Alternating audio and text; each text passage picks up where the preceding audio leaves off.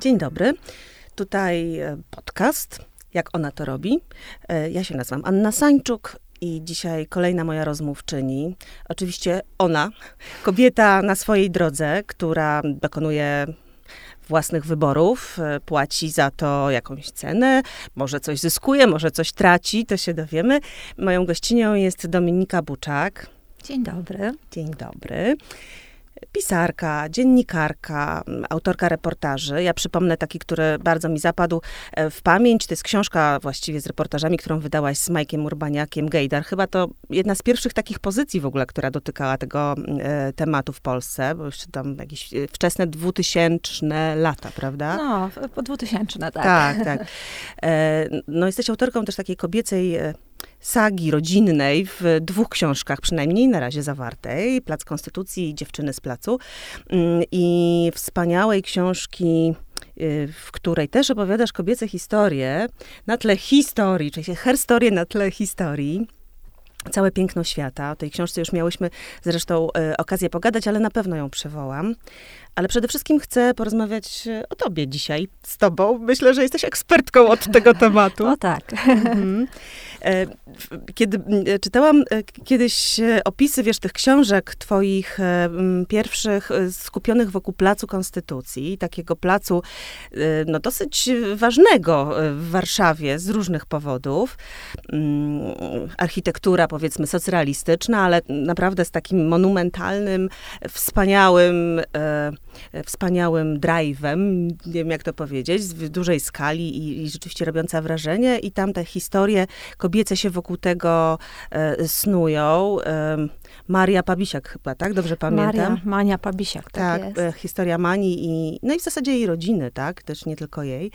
I tam się pojawiało w tych opisach takie zdanie, że Plac Konstytucji to opowieść o walce między tym, czego się pragnie, a co należy. I tak sobie pomyślałam, że, że może od tego zacznę. Czy, czy ty, jak y, y patrzysz na tę swoją drogę życiową, y, z miejscowości Brzeszcze, dobrze pamiętam, do Warszawy przez Pszczynę, Kraków, e, też od dziennikarstwa, e, czy jeszcze studiów na polonistyce, do, do pisania swoich własnych opowieści. Mm, no to właśnie, to ile tam było tego, czego ty pragnęłaś, a ile tego, co należy? Mhm, bo to tak mi się wydaje, że czasami my tak zdejmujemy te warstwy po kolei, żeby dotrzeć do tego, czego naprawdę pragniemy. No właśnie, tak to chyba jest i w moim przypadku również, że najpierw e, no to jest taka droga od należy do tego, od tego, co należy, do tego, co pragnę. Najpierw było dużo tych należy, teraz jest coraz więcej, mm, przynajmniej jeśli chodzi o pracę moją zawodową, tych takich momentów, kiedy robię to, czego pragnę, ale to, to nie było tak, że to należy, było mi jakoś narzucane z zewnątrz, czy jakoś, no czasami było, wiadomo, różnie, różnie to bywa po drodze, ale, ale to chyba jest taka droga, że najpierw um, um, że, że to chyba od takich szerokiego pola możliwości, które miałam i w, wokół którego chciałam się poruszać, coraz bardziej zawężała się ta droga, bo, bo poznawałam siebie i dowiadywałam się, czego tak naprawdę pragnę, co to jest, czym ja się chcę zajmować. I ta moja droga pisarska to jest, to jest taka droga, która wyszła najpierw z dziennikarstwa. Najpierw, kiedy skończyłam studia, zostałam dziennikarką jeszcze w trakcie studiów, ale najpierw pracowałam w radiu. I z tego radia wyłoniła się, wyłonił się taki pomysł, że ja przecież chcę pisać i zawsze chciałam pisać. Tak musiałam do, odgrzebać go i właśnie to, to, to radio tak z siebie zdjąć i odłożyć je.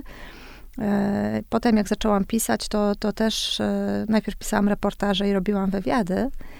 E, I, I tak musiałam dojść do tych moich powieści. Ale mhm. teraz czuję się, że jestem tu, gdzie powinna być. Mhm. Ja też myślę, że czasem my kobiety mamy coś takiego, e, ty mówisz, że to należy, że może nie było narzucane. Ja myślę, nie zawsze było narzucone zewnętrznie, ale ja myślę, że my po prostu uwewnętrzniamy sobie różne oczekiwania, a nawet jak one nie są wyrażone wprost, to jak te e, dziewczynki mają się zachować, co mają robić e, właśnie i mm, jak reagować, to, to po prostu same sobie to gdzieś wkładamy do głów i same to realizujemy. No tak, zawód powinien być praktyczny, tak, powinnaś mhm. zarabiać pieniądze mhm. tam, gdzie jesteś. To chyba nie tylko dziewczynki, ale chłopcy też myślę, tak, że, że, tak. że w tym bardzo rosną. Mm, ale też jeszcze z zawodem pisarskim pisarki związane jest jeszcze, z, już samo słowo, nawet jak mówię pisarka, to tak się troszeczkę za... za um, Zatrzymujesz, tak, tak cie, wielkość tego, um, przynajmniej, no nie wiem, też z moim takim doświadczeniem dziecięcym, kiedy książki dla mnie były zawsze takim podstawowym pokarmem dla, dla mojej wyobraźni, dla mojego rozwoju.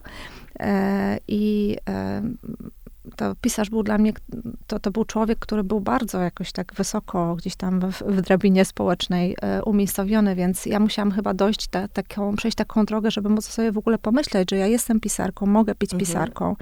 I e, kiedy pisałam pierwszą moją powieść Plac Konstytucji, to to była chyba największa trudność, że ja musiałam się zmierzyć z tym, że ja nie jestem dziennikarką, nie mam tego takiego e, w, w tym momencie, nie byłam dziennikarką, nie miałam tego mięsa, tak, to nie było coś, na czym pracowałam, na jakiejś materii, którą zebrałam od ludzi, której się dowiedziałam, którą poznałam i ją przetwarzałam, tylko to było coś, co rodziło się ze mnie, z mojej głowy, z mojej wrażliwości, z mojego gustu jakiegoś literackiego. Mhm. I ja to tkałam, e, e, no i musiałam sobie na to pozwolić. To, było, to była największa przeszkoda, którą musiałam pokonać, największa trudność, największa góra, na którą musiałam się wspiąć.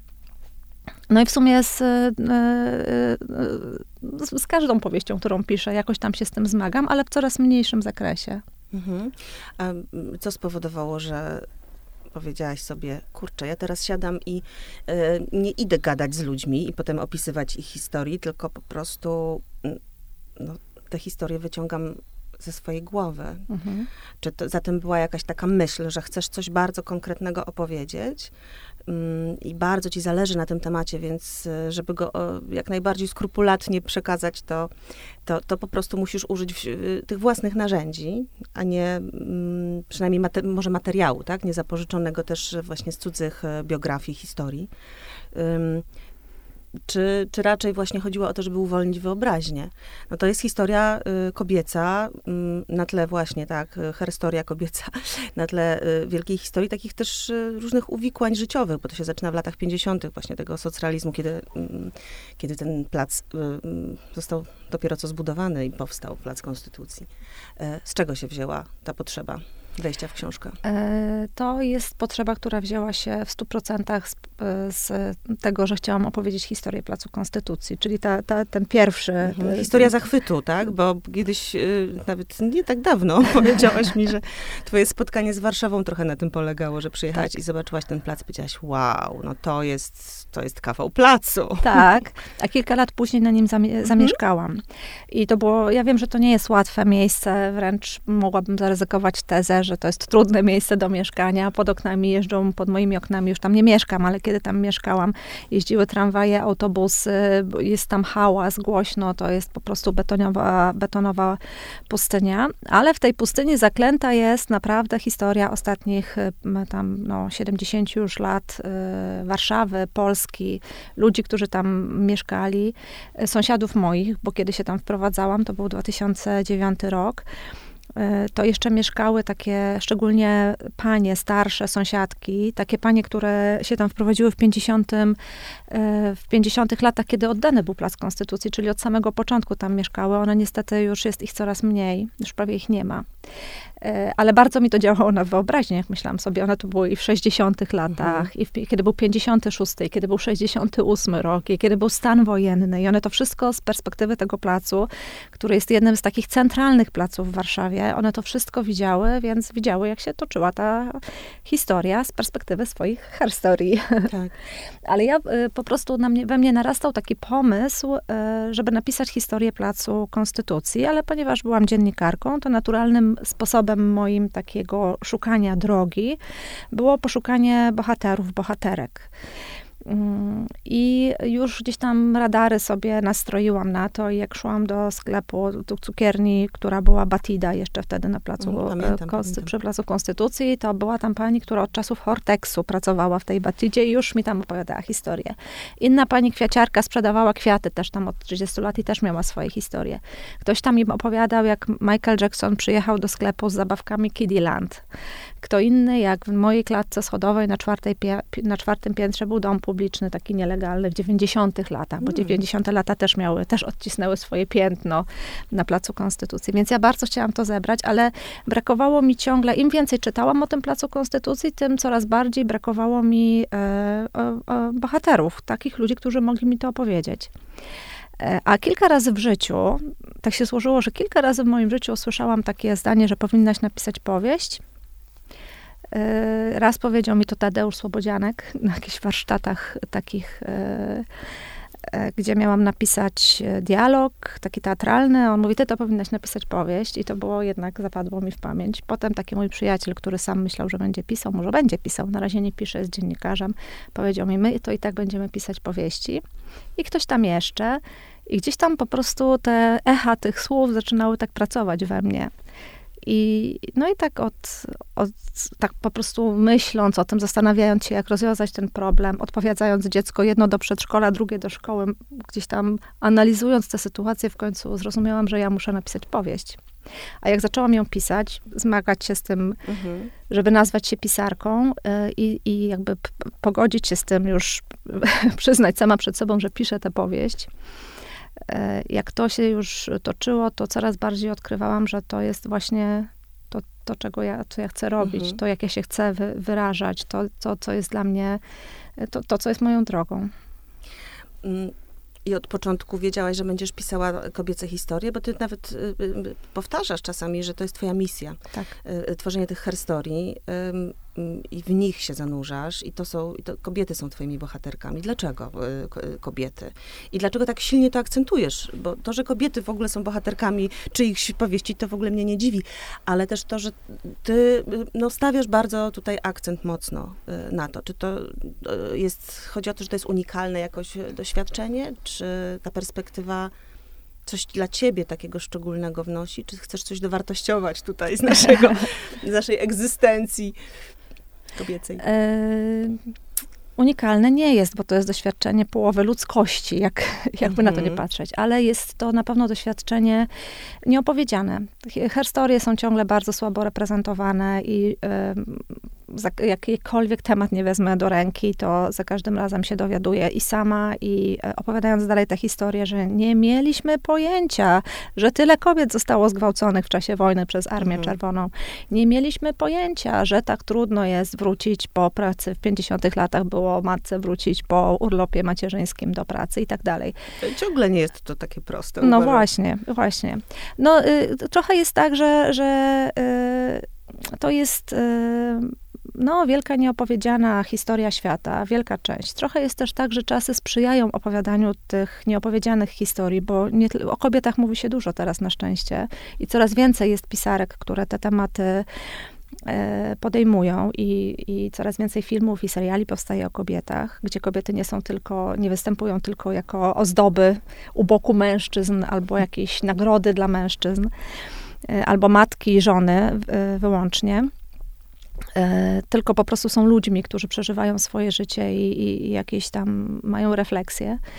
Coraz więcej ich jest e, i na szczęście jest też tak, że e, jak jeszcze studiowałam polonistykę, to o kobiecej literaturze mówiło się, kobiecej, czyli pisanej przez kobiety, mówiło się, na- takie było naprawdę pejoratywne określenie, literatura menstruacyjna, z wielkim Było, było. No. z wielkim takim wypowiadane z pogardą. No i tam wpadała Manuela Gretkowska, Izabela Filipiak, Olga Tokarczuk. Ciekawe, co ci krytycy, którzy wtedy używali tego słowa, jak teraz się z tym, e, jakby sobie przypomnieli, kogo tam rzucali, jakby się poczuli. Bo to był taki moment, kiedy kobiety zaczynały śpiewać, kobiety zaczynały pisać. E, Myślę, że już coraz, e, rza- znaczy to, to, to odeszło do lamusa określenie. Coraz rzadziej używa się też określenia literatura kobieca, no bo to też jest pejoratywne określenie, wiadomo, li kobieca, czyli taka, no nie wiem, ro- romanse jakieś, czy taka gorsza trochę. Bo prawdziwa literatura to jest Hamlet, tak? A jak jest o kobiecie, to jest kobieca, nieprawdziwa. Więc też mi się wydaje, że już ten sposób myślenia trochę odchodzi, chociaż przy każdej książce, przy co trzecim wywiadzie odpowiadam na pytanie, czy moja literatura jest to literatura kobieca. Mhm. Więc E, jeszcze nie odszedł. Ja uważam, że mm, to hasło literatura menstruacyjna, y, y, to może właśnie teraz powinniśmy to odwrócić. Odzyskać. To są w ogóle, Mhm. tak, Tak, to są w ogóle świetne y, strategie, żeby brać coś, co było rzucone w nas y, jako wymierzony... I na sztandary. y, Tak, y, y, y, jako, jakaś, wiesz, kula, która miała nas ugodzić. Nie, po prostu wymalować to wielkimi czerwonymi literami, a co? A nie taką niebieską, zakraplaną substancją, co to kiedyś pod paski, prawda? Reklamowano, że mm, no, takie niebieskie coś tam kapano, tak nie. Na Mhm. czerwono, literatura menstruacyjna, tak, proszę Tak, tak. państwa. Menstruujemy, więc piszemy sobą. własną wszystkim, krwią. Tak, własną tak, krwią. to jest y, bardzo dobre, bardzo dobry pomysł, tak. Mm. E, Myślę, że niestety e, tych różnych demonstracji, e, protestów w obronie chociażby praw reprodukcyjnych kobiet będziemy jeszcze mieć, patrząc na to, jak, jak wszystko wygląda i jak jest kraj rządzony. Więc możemy sobie takie proporcje czy mm, transparenty przygotować. Mówimy o tych bohaterkach i tak sobie myślę, czy one są tobą. To znaczy, na ile są tobą? Jak zaczynałaś tę książkę i sobie tę Manię Pabisiak e, gdzieś wyobraziłaś, albo ona do ciebie przyszła, bo ja wiem, że to bardzo różnie bywa, kiedy mm, się tworzy takie swoje historie, e, to no właśnie, to, to, to jak ty się w tej bohaterce odbijasz, odnajdujesz i jak w ogóle myślisz o swoich kolejnych też bohaterkach, Mhm. które się pojawiały w twoich powieściach? E, Nie, nie, e, chyba nie zaryzykowałabym takiej Mhm. tezy, że są mną. E, Na pewno oczywiście jakoś tam przez swoją wrażliwość się konstruuję, czyli gdzieś tam coś, co przeżyłam, albo coś, co rozumiem, albo coś, co przeżyli ludzie, którzy są mi bliscy, coś, co w jakiś sposób zaobserwowałam. W to je wyposażam i w taki, w taki zestaw cech. Natomiast no, y, Mania Pabisiak, ona y, miała taki, taką potrzebę, taki, ona przeży, to jest taka dziewczyna, która przeżyła awa- awans społeczny.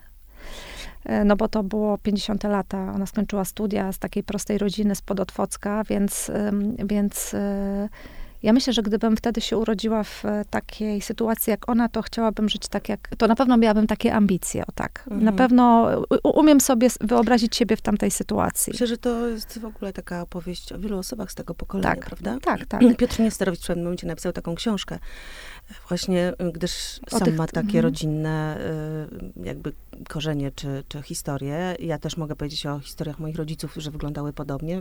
No Tak, tak. tak, tak. Tam Ja czy- czytałam tę książkę Piotra Nestorowicza, to był research mój również do Placu Konstytucji. To, to było, z jaki- nie pamiętam tytułu, ona Mhm. jest złożona z listów czy z pamiętników y, osób z 50 lat, które właśnie taki awans, y, to bardzo ciekawa książka, nie, nie, nie pamiętam niestety tytułu w tym momencie. E, tak. Jeśli tam jest e, w Placu Konstytucji, w Dziewczynach z Placu, e, narracja jest e, dwutorowo prowadzona i w tym współczesnym wątku występuje Magda.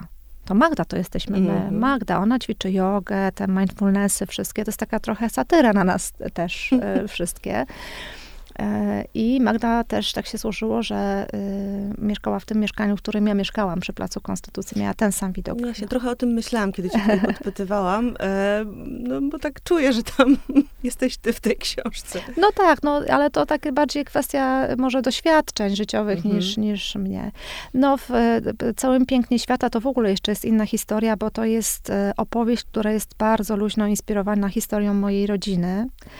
I żadna z bohaterek nie jest mną, natomiast obie one przyczyniły się do tego, że ja się poczułam bardzo od nowa związana z rodziną od strony mojego taty. I Mhm. jakiś tak w tym w tym łańcuchu pokoleń. Są takie momenty w życiu, jak się na przykład kobiecie rodzi dziecko, że tam te kobiece przodkinie zaczynają tak gdzieś tam Stoją nas, nią, tak, tak? tak, gdzieś tam się ustawiamy w tym, w tym rządku.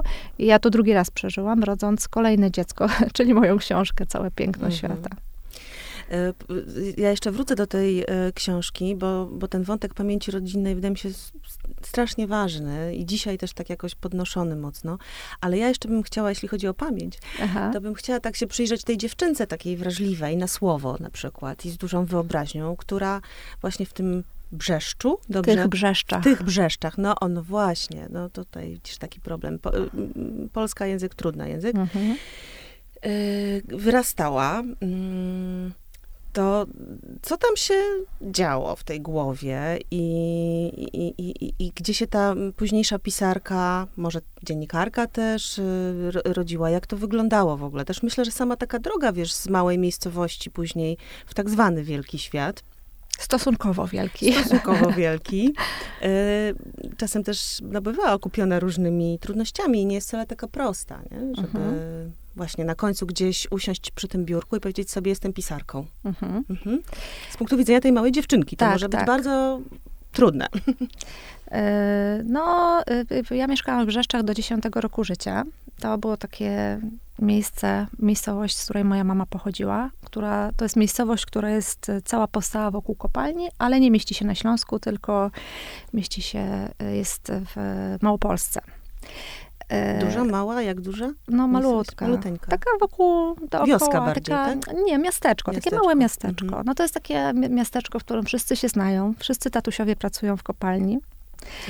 No i bardzo duża część mam. Moja akurat mama nie pracowała w kopalni, ale, ale no większość ludzi po prostu jest związana z tą kopalnią, więc jeśli się wyjeżdża na kolonie, a wyjeżdża się na kolonie co roku, czasami nawet dwa razy, to jedzie się z dziećmi, które się zna. Są trzy szkoły, wszyscy ojcowie Aha. pracują w tym samym miejscu, te dzieciaki cały czas z tego samego rocznika się tylko wymieniają, więc takie bardzo bezpieczne miejsce. Tym bardziej, że moje ciotki, siostry mojej mamy i wujkowie, bracia mojej mamy gdzieś mieszkali wszyscy w obrębie, nie wiem, kilometra, więc to było takie bardzo rodzinne miejsce. E, no i takie wczesne dzieciństwo tam, tam spędziłam. E, a potem, jak miałam 10 lat, przeprowadziliśmy się na Śląsk, gdzie do miejscowości bez kopalni, tylko pięknej, zabytkowej miejscowości Pszczyna, która jest takim no, to są takie miejsca, gdzie ludzie są bardzo osadzeni w tym, skąd pochodzą, czyli są bardzo dumni ze swojego dziedzictwa, bardzo związani z miejscem, w którym mieszkają i to była Pszczyna. I ja nigdy w życiu całym moim do dzisiaj nie czułam się tak bardzo nie na miejscu jak tam. Hmm, to ciekawe. Tak, to znaczy ja sobie, to nie była to jakaś traumatyczna historia, ale myślę, że Ślązacy chyba mają taką potrzebę, budując swoją tożsamość jeszcze wtedy, w, w czasach komuny, takiej schyłkowej, gdzie, gdzie zupełnie nie wolno było, było mało narzędzi, mają taką potrzebę budowania mm, swojej tożsamości bardzo mocno, więc ja zawsze byłam spoza, spoza Śląska. No, teraz dużo osób o tym pisze. Pisze Twardoch, pisze Ania Dziewit-Meller, na szczęście jest Kajś. Pojawiają się na szczęście te opowieści. Ja je czytam z wielkim zainteresowaniem, bo gdzieś tam ten kawałek mojego serca jednak jest z węgla kamiennego po tych wszystkich mhm. doświadczeniach, bycia blisko kopalni, a potem bycia dalej, ale z kolei na Śląsku, więc rozumiem te różne, różne uwikłania. Natomiast rzeczywiście w tym budowaniu tożsamości i wspólnoty jak się jest spoza tej wspólnoty, no to no jest inny język, jest e, ta, e, ta inne troszeczkę zwyczaje, trochę inne potrawy na święta, inaczej się mówi na, e, kto inny przynosi prezenty pod choinkę dla dziecka, to jakby, no, rzuca się, to, to, to widać. To jest ciekawe, że w ogóle mm, z tej perspektywy można powiedzieć, że ta Polska, którą postrzegamy w obecnym kształcie jako taki monolit, tak naprawdę jest wielokulturowa jak się temu mhm. dokładnie przyjrzeć. Zresztą tak. ty w, swoich książkach to pokazujesz, bo chociażby w, w, Całe Piękno Świata, tam masz taki pasus, który dotyczy, y, co to było? Miesza... Rogolki. Mieszadełka. tak, takiego mieszadełka gwiazdki takiej. Tak, takiego... które się okazuje, że nagle może mieć y, mnóstwo różnych nazw, w zależności od tego, skąd y, kto przyjechał na ziemię, mm, na ziemię odzyskane tak zwane, bo, bo, bo tam się dzieje akcja tej książki po wojnie. Albo utracone, zależy z jakiej Utracone, odzyskane, tak. Mhm, tak musimy się nauczyć, że język się teraz bardzo zmienia.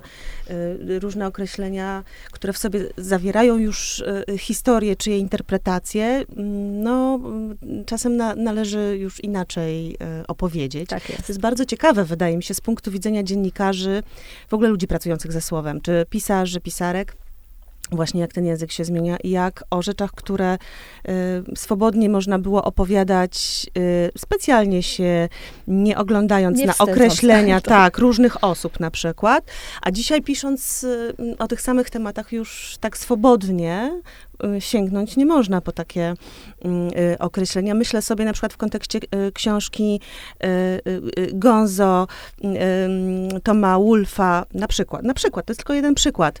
Próba kwasu w elektrycznej oranżadzie, gdzie on sobie pozwala na mówienie o afroamerykańskich kolegach czarnuchy na przykład, mhm. albo opisując kobiety o, mówi, używa takich określeń, mm, już teraz nie będę przywoływać wszystkiego, ale dziewczyny, które właśnie trochę tak lekceważąco nazywa, które biegają tutaj za chłopakami, szukając odpowiednich e, partii.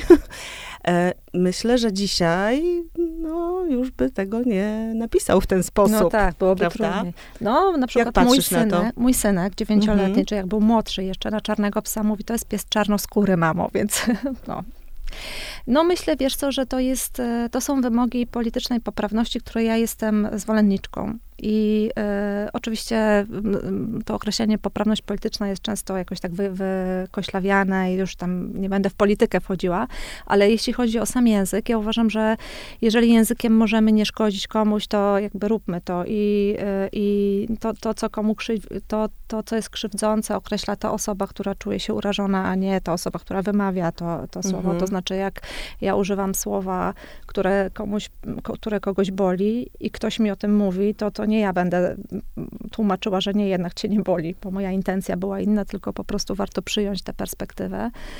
E, no, język żyje i, i, to jest, ja myślę, że najmniejszy problem z tym, że język żyje mają, wiesz, poloniści, pisarze, dziennikarze, bo jakby pracujemy tą, tą materią, rozumiemy, że ona jest e, żywa, że ona się zmienia, że... Pulsuje. Że, I to jest wspaniałe. E, no natomiast nie wszyscy, tak, dochodzą do tego, podchodzą do tego w taki sposób... Um, Otwarty. No tak, mhm. tylko y, upierają się bardzo przy swoich jakichś takich przyzwyczajeniach. Nie, nie, nie wiem po co i dlaczego. Mhm. Czy jedno, jedna otwartość na język y, moim zdaniem wiąże się z tą drugą, na drugą osobę tak, po prostu tak. i na jej potrzeby. Tak, Bo myślę, ktoś tak potrzebuje, jest, tak. żeby tak, a nie inaczej się do niej zwracać, to to jest chyba po prostu wyznacznik wszystkiego.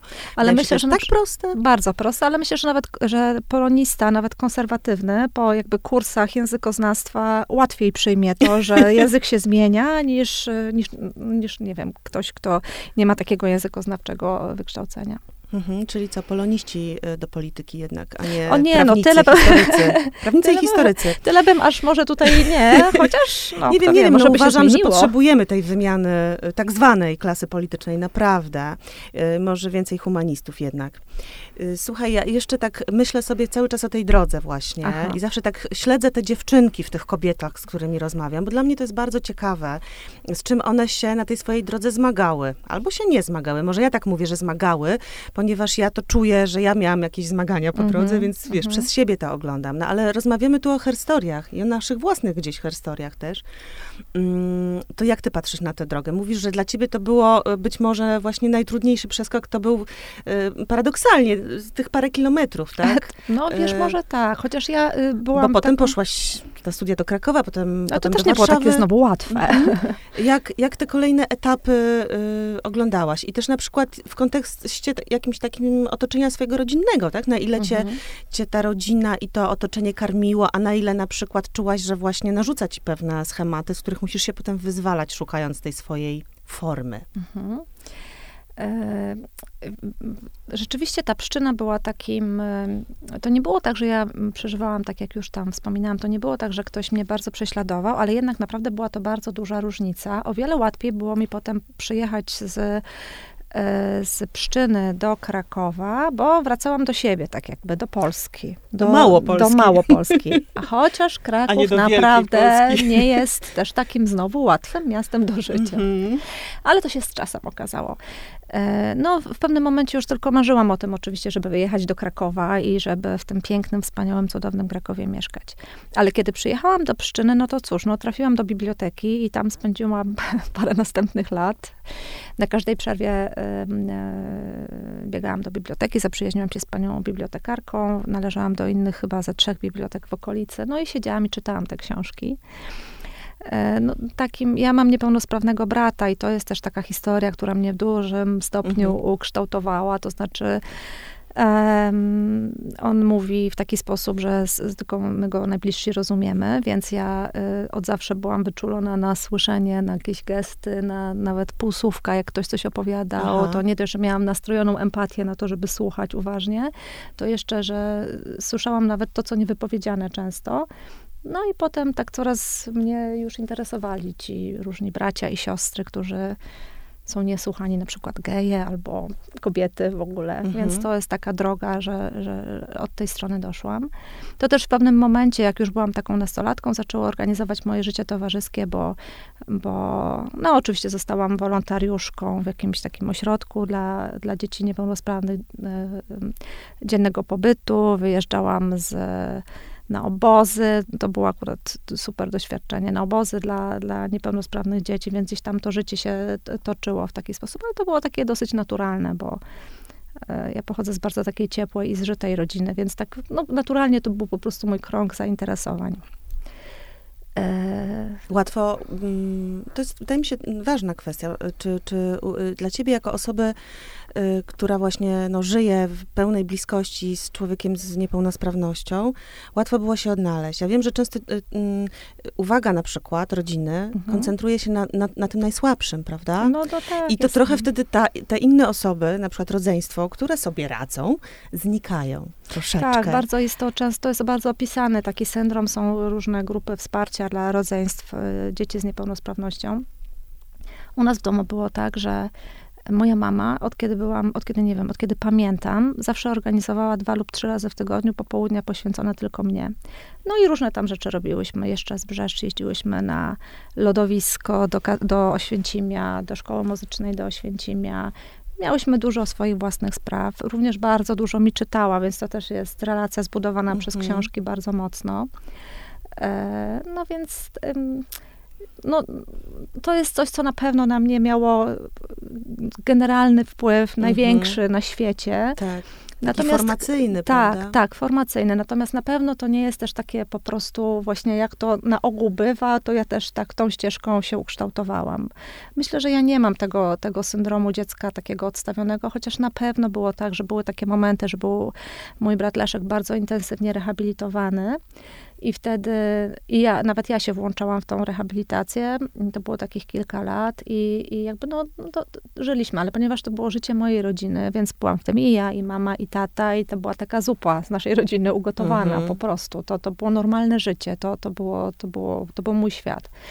No a jednocześnie ja byłam dosyć takim dzieckiem, no, dawałam sobie radę, tak. Do przodu, ja tak przewodniczącą tak klasy mm -hmm. i te mhm. sprawy. No, po prostu ogarniałam system. No i biblioteka była zawsze. Jak mi było smutno, mogłam iść do biblioteki. Mm -hmm, tak, tak, to zauważam, to jest jakiś taki rys, który tutaj powraca osobowościowy w tych moich a, tak. rozmowach. Tak. Sporo jest tych dziewczynek, które y, w świecie książek się zanurzały i tam miały swój dru drugie życie, a czasami pierwsze życie przez pewien okres, no, tak? tak, bo, tak. Bo, bo świat bywa, no, bywa opresyjny wobec kobiet, często bardziej nawet niż wobec mężczyzn, tak mi się wydaje wydaje. E, I książki wtedy są wspaniałym miejscem e, ucieczki. Oczywiście. Oby się tylko oczywiście. w tym nie zasklepić. Tak. Oczywiście, tylko tak, trzeba zauważyć, że jest świat dookoła. Wydaje mi się też, że u mnie taka świadomość feministyczna i świadomość tego, że świat, mhm. jak to zwykle bywa, że świat jest właśnie opresyjny wobec kobiet bezdyskusyjnie bardziej niż wobec mężczyzn.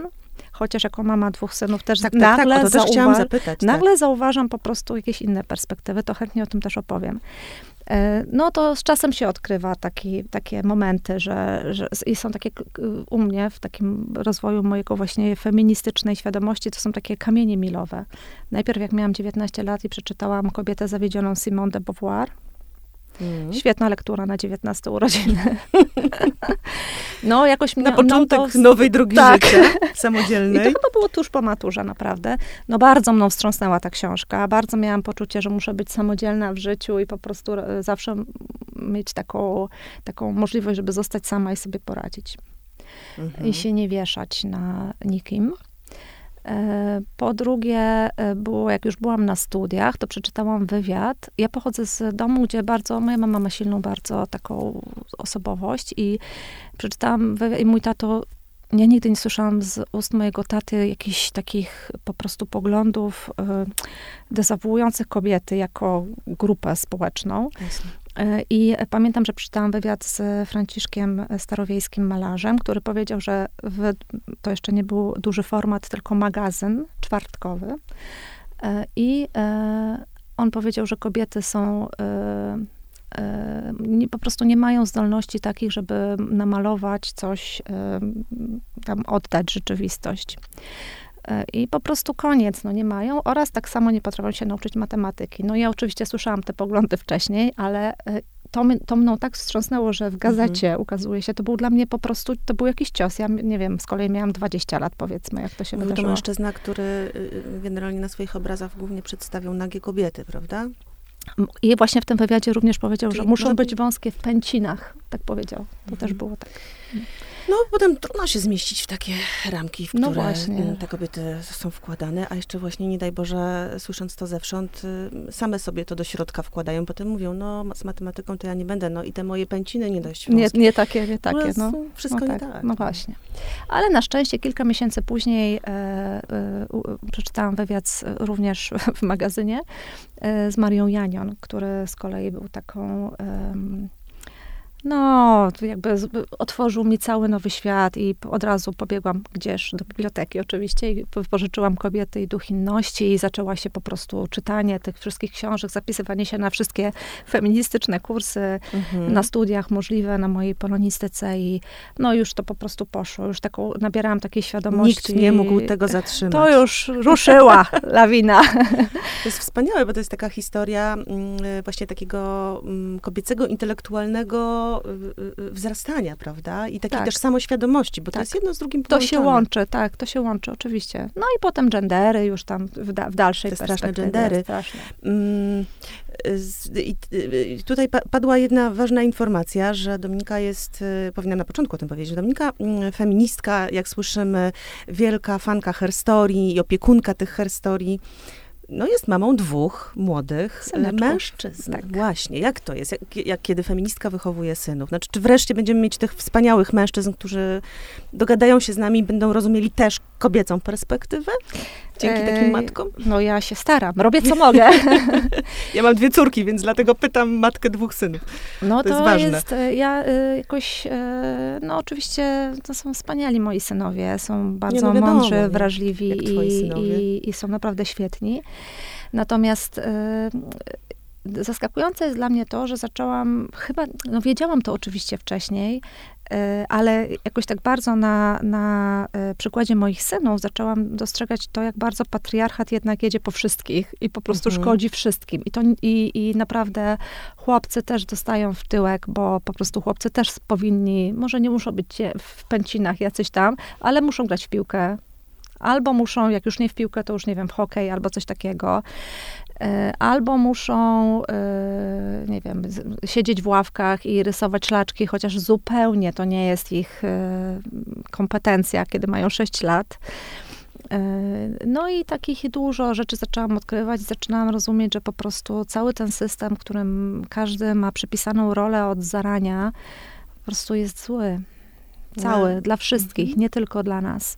Wszyscy jesteśmy w, więzieniu trochę Wszyscy wtedy i każdy, kto trochę wystaje, po prostu cierpi. Wydaje tak. mi się, tak. że na przykład nie wiem, cała taka sfera właśnie empatii i wrażliwości, y, którą, o której się mówi, że jest taka rozbudowana u kobiet, na pewno tak jest, ale zastanówmy się, dlaczego tak jest. Mhm, bo każdy chłopiec, który jest y, y, na przykład bardziej uczuciowy niż przeciętna, no zostaje od razu ometkowany, obrędowany, traktowany niekoniecznie dobrze przez grupę na przykład, no tak, gdzie, tak. która się będzie wtedy poruszała takimi utartymi kanonami, więc to są takie rzeczywiście momenty, w których yy, myślimy sobie, kurczę, a gdzie jest miejsce na to, żeby być żeby sobą. mieć swoją bogatą, jednak różnorodną tak. tożsamość i żebyśmy się w tej, w tej różnorodności jakoś spotykali, prawda? To jest jakieś no, kluczowe. Tak, chociaż y, powiem na pocieszenie, że y, przynajmniej w Warszawie, w centrum, w szkole, w bardzo, bardzo e, starannie wybranej szkole, e, no e, rzeczywiście to są chłopcy, którzy są,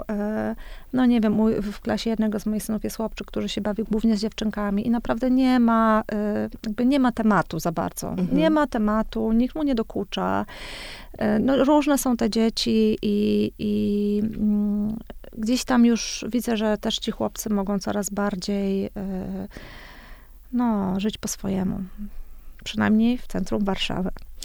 Y, wywołałaś jeszcze y, jedną ważną kobietę twojego życia. Skoro Warszawa jest kobietą, e, to, no właśnie, to, to, to, to jaką kobietą jest dla ciebie? Bo wiem, że to jest dla ciebie ważne miejsce. E, I to ja to mówię też na pochybel tym wszystkim, którzy tak sarkają na tych, co przyjechali do Warszawy z tymi słoikami, czy tam z czymkolwiek. Że naprawdę, prawda, miłość e, do tego miasta może e, urodzić się w każdym, kto nie jest też stąd. Właśnie ja, ja uwielbiam Warszawę. Ja uważam, że to jest świetne miejsce do, ży do życia. Do pisania powieści. Do pisania powieści. Perspektywa moja, znaczy ja sama nie wiem, skąd ta miłość się wzięła. Często no, próbuję zanalizować, ale ja chyba zawsze kochałam tą Warszawę. Nawet jak jeszcze tutaj... E, nie zamieszkałaś? Nie, nawet jak przyjeżdżałam mhm. i szłam tylko na Starówkę, bo byłam z Krakowa i wydawało mi się, że jak się przyjeżdża do miasta, to, to się jedzie na Stare Miasto. Mhm. Bo w Krakowie się nie chodzi na Starówkę. Nigdy nie mów w Krakowie, że, gdzie, nie pytaj, zapytaj, gdzie jest Starówka. Cały Kraków jest starym miastem. Starym, starym miastem. miastem. Nie chcę powiedzieć starówką, no. nie. Starym, eee, ja kiedyś słyszałam, jak jakaś osoba z zewnątrz zapytała starszą panią, ewidentnie po prostu krakowskie od wieków, przepraszam, którędy do Starówki i dostała oszczęd, że od razu widać, że przyjechała z Warszawy, więc to jest poważna sprawa. Mhm. E, Warszawa jest e, miastem brzydkim, miastem trudnym, niełatwym, nie jakby no, wymaga dużo na początku, ale jest naprawdę ciekawym miejscem do życia. Czasami mam takie mm, nie wiem, może to z tych PR-owskich filmów, które wszyscy oglądaliśmy, takie mam, takie, takie mi się wyświetlają momenty, że idę gdzieś po Marszałkowskiej i mam wrażenie, jakbym tutaj była od początku, kiedy ona powstawała. Mhm. Albo może to jest ta dokumentacja przy placu, przy okazji pisania placu, oświetlone placu Konstytucji. światłem szerokie ulice. Szerokie tak? ulice, tak. E, natomiast y, różnica między Krakowem a Warszawą jest również taka, że w Krakowie historia to są, no, Jagiellonowie. ewentualnie tam może potem trochę później. A w Warszawie historia jest bardzo taka pod naskórkiem. Ja nie wiem, czy ty to czujesz, ale jednak te wszystkie z powstania warszawskiego, z jednej strony oczywiście nie jest to wesołe, te wszystkie takie pomniczki małe, które mamy za każdym rogiem, ale z drugiej strony to, że ciągle ta historia gdzieś między nami jest i to jest taka historia bardzo namacalna, bo ci ludzie albo jeszcze żyją, albo, albo dopiero e, nie, niedawno jeszcze żyli i te historie są bardzo nam takie dostępne i to też jest dla mnie, bardzo mi to działa na wyobraźnię. Wydaje mi się, że to też jest jedna z tych rzeczy, które bardzo lubię w Warszawie i e, no bardzo dużo, to jest jakieś takie miasto dla mnie w którym ja się po prostu odnajduję, w którym ja czuję się bardzo na miejscu i nie miałam tego ani w Pszczynie, ani w Krakowie, to już w ogóle. E, a tutaj, jak przyjechałam, to tak odetchnęłam i, i ciągle mi się wydaje, że jej nie odkryłam, że gdzie, kiedy jadę na Bielany albo nie wiem, gdzieś na Żoliborz, o, no to ciągle jestem w miejscu, którego nie znam, jakbym pojechała na wycieczkę i ciągle są jakieś historie, które czekają za rogiem i to są historie, które są mi bliskie, bo to są historie, e, no takie o Polsce gdzieś też bardzo, tak jak ten Plac Konstytucji mhm. jest w ogóle o Polsce. Bo to jest trochę taki plac, na którym się krzyżują po prostu różne drogi. I tych, którzy są stąd, i tych, którzy przyjeżdżają, bo wielu ich tutaj przyjeżdża. I, i, I, wydaje mi się, że to jest coś takiego niesamowitego, że w pewnym sensie wszystko jest możliwe, tak? Skoro te drogi różne się przecinają. Może być źle i ciężko, ale może być też niesamowicie. I, i, i można gdzieś tam tę ścieżkę swoją wydeptać, tak to... Chyba tak jest. No, znaczy Warszawa tak nie narzuca swojego, nie narzuca... Mm, takiego jednego e, modelu. Tak, modelu życia, mhm. modelu zachowania tych koterii jest jednak tutaj dużo, można się obrócić, są, tu ci się nie oczywiście. podoba, ta, no wiadomo, tu ci się nie podoba, to możesz iść za róg i z następnymi się zakolegować, więc to nie jest takie miasto, w którym, to nie jest Florencja, w którym trzeba się elegancko ubrać i pójść na, do kawiarni na kawkę, tylko po prostu... O, mhm. właśnie. Słuchaj, a, y, nie, ale nie masz poczucia, że jesteśmy tutaj w ogóle, w Krakowie tak samo, ale tutaj y, uwikłani, w ogóle też kobiety tak są uwikłane w tę historię, że czasami by się chciało uciec w ogóle jeszcze gdzieś. Nie miałaś y, takiej potrzeby, żeby wyrwać się w ogóle do jakiegoś innego miasta, do mhm. innego świata, w którym tak. to wszystko nie będzie na nas ciążyć, bo jak napisałaś książkę Całe Piękno Świata, o dwóch rodzinach polskiej i niemieckiej, które na tych ziemiach utraconych, odzyskanych muszą dzielić wspólnie dom, tak? Jedni się przesiedlają tam, e, gdzieś pod, pod Kłodzko, tak? A są z Podhala, a inni z kolei jeszcze tam są, jeszcze nie wyjechali, tak. chociaż wszyscy mówią wyjedźcie, wyjedźcie. Mm, I, I potem się okazuje, że w, i kobiety z jednej strony i z drugiej mają naprawdę bardzo różne ciężkie historie, mm, właśnie te wojenne, y, gwałty, są też jakieś poronienia, jakieś po prostu y, historie z przemocą, które są właściwie w każdej polskiej rodzinie i jak się okazuje, nie tylko też polskiej, wiadomo, tam, gdzie ta wojna przeszła. Więc jak, właściwie każda z nas jakby pogrzebać i pogrzebać właśnie w pamięci rodzinnej, to jest to hasło, które na początku gdzieś tutaj też padło, to to potem wychodzi w drugim, trzecim pokoleniu, najczęściej w trzecim i chciałoby się uciec. Nie miałaś takiego poczucia, że, znaczy, ja rozumiem, że to jest twoje, też twój materiał, z którego tkasz, a, ale też czasem się chciałoby w coś takiego innego zanurzyć. No słuchaj, ja widzę się, wiesz, na Lower East Side, gdzieś tam w jakimś trochę czasu, nie? Tak, bardzo lubię Nowy Jork też, e, ale, ale to nigdy nie będzie moje miejsce. I mhm. jednak te moje historie po prostu stoją za mną i język też mój stoi za mną i ze mną i, i no chyba, że pojechałabym do Nowego Jorku pisać o e, porębie pod Kłockiem, to oczywiście też jest możliwe, ale chyba trudniejsze jednak. Y miałam takie myśli, żeby gdzieś tam spróbować, gdzie indziej. Gdzieś tam one powracają, ale to jest... E, w Warszawie naprawdę czuję się na miejscu i u siebie. Ciekawa jestem, jak będzie z moimi dziećmi, bo mam poczucie, że one mhm. muszą gdzieś jechać dalej i coś tam, a może pod Warszawę i domek pod miastem. To jest coś, o czym nigdy nie marzyłam i nigdzie, nie, nie, to nigdy nie było w zakresie moich planów. Wielkomiejska dziewczyna po prostu. Tak, ja muszę czuć... Zbrze, to, zbrzesz. Tak, tak. Ja właśnie biegłam do tego dużego miasta, bo mi chyba, wiesz, tramwaje jeżdżą w, w żyłach i metro, albo metro, o. I, i jak szu, słyszę szum miasta, to się czuję y, bardzo y, u siebie. Y to zapytam, ta książka, która teraz powstaje, bo wiem, że powstaje i wiem, że też są kobiety tam. To właśnie, ona jest to są bardzo warszawska, kobiety. wielkomiejska. Powiedz chociaż parę słów, jakie herstorie teraz poprowadzisz? Czyje? E, nie, nie, mogę powiedzieć. To jest e, książka, która będzie się toczyła w dużej mierze w Warszawie, ale trochę wcześniej, czyli tam w, przemiędzy, od przełomu XIX wieku do gdzieś połowy 30 lat XX wieku. E, no i to będzie takie trochę, no bardzo o kobietach, ale to już chyba nie będę mówiła szczegółowo co, ale bardzo o kobietach, bardzo. Jeszcze bardziej chyba niż, niż wcześniej, bo wcześniej to po prostu była historia, której bohaterkami były kobiety, a teraz to będzie historia kobiet. Mm. Które też trochę o siebie walczą. Które tego, o siebie walczą, tak. Mm -hmm. Które o siebie walczą, próbują się organizować i, i, no i działać. Mm. Z czego czerpiesz energię? Do działania, do tego takiego optymizmu, który w tobie zawsze widzę. Mm, bo czuję, że masz taką właśnie pozytywną energię. Ja już wiem, że to jest rodzina mhm. E, i że tam zaznałaś zdecydowanie więcej dobrego niż złego, a różne są te nasze doświadczenia, prawda? E, różnych osób. E, to z czego dzisiaj? W czasach niełatwych na pewno. najpierw na pierwszym miejscu słońce, no ale super jest Warszawa, jest wspaniałym miastem, ale klimat ma do bani. Także kiedy słońca nie ma, to yoga, bieganie. Ja naprawdę bardzo dobrze funkcjonuję, jak dbam o to, żeby być w ruchu takim mhm. Mm, codziennym. Niech te tramwaje jeżdżą w, tej, w tych żyłach, nie? Niech te Cały tramwaje czas. jeżdżą w żyłach, tak. E, chociaż to jest po prostu coś nieprawdopodobnego, co ja mówię i jeżeli ktoś mnie usłyszy z pszczyny, to tak, ja yoga i bieganie wiem, wiem, pamiętam te WF-y, kiedy stałam w kącie, ale zmieniło się to bardzo. Bardzo dużo mi to daje energii. E, no, lubię, ja bardzo lubię też takie życie towarzyskie, więc jak już... Mhm. Si siostrzeństwo? Bardzo. Koleżaneczki, z tak, z dziewczynami, tutaj obiadki, spotkania, wymiana tutaj e, doświadczeń życiowych, ale im jestem starsza, tym coraz bardziej czuję, że potrzebuję mieć też takie dni, u, u nas w domu to się nazywa piżama party, że po prostu cały dzień w piżamie czytamy książki pod kocem. I to ja zarządzam zwykle.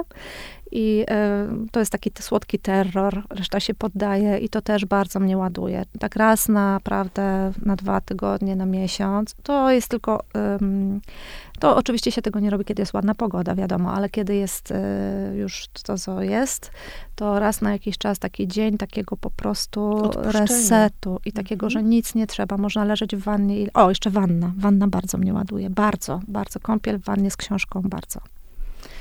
Odpływamy w wannolocie do miasta. Bardzo Ci dziękuję za to spotkanie, za to rozmowę. Jeszcze parę tematów miałabym do poruszenia, ale też e, lepiej zostawić z niedosytem, niż przesycić słuchaczki. Do zobaczenia na szlakach warszawskich i nie tylko. Dzięki. Do zobaczenia, dziękuję.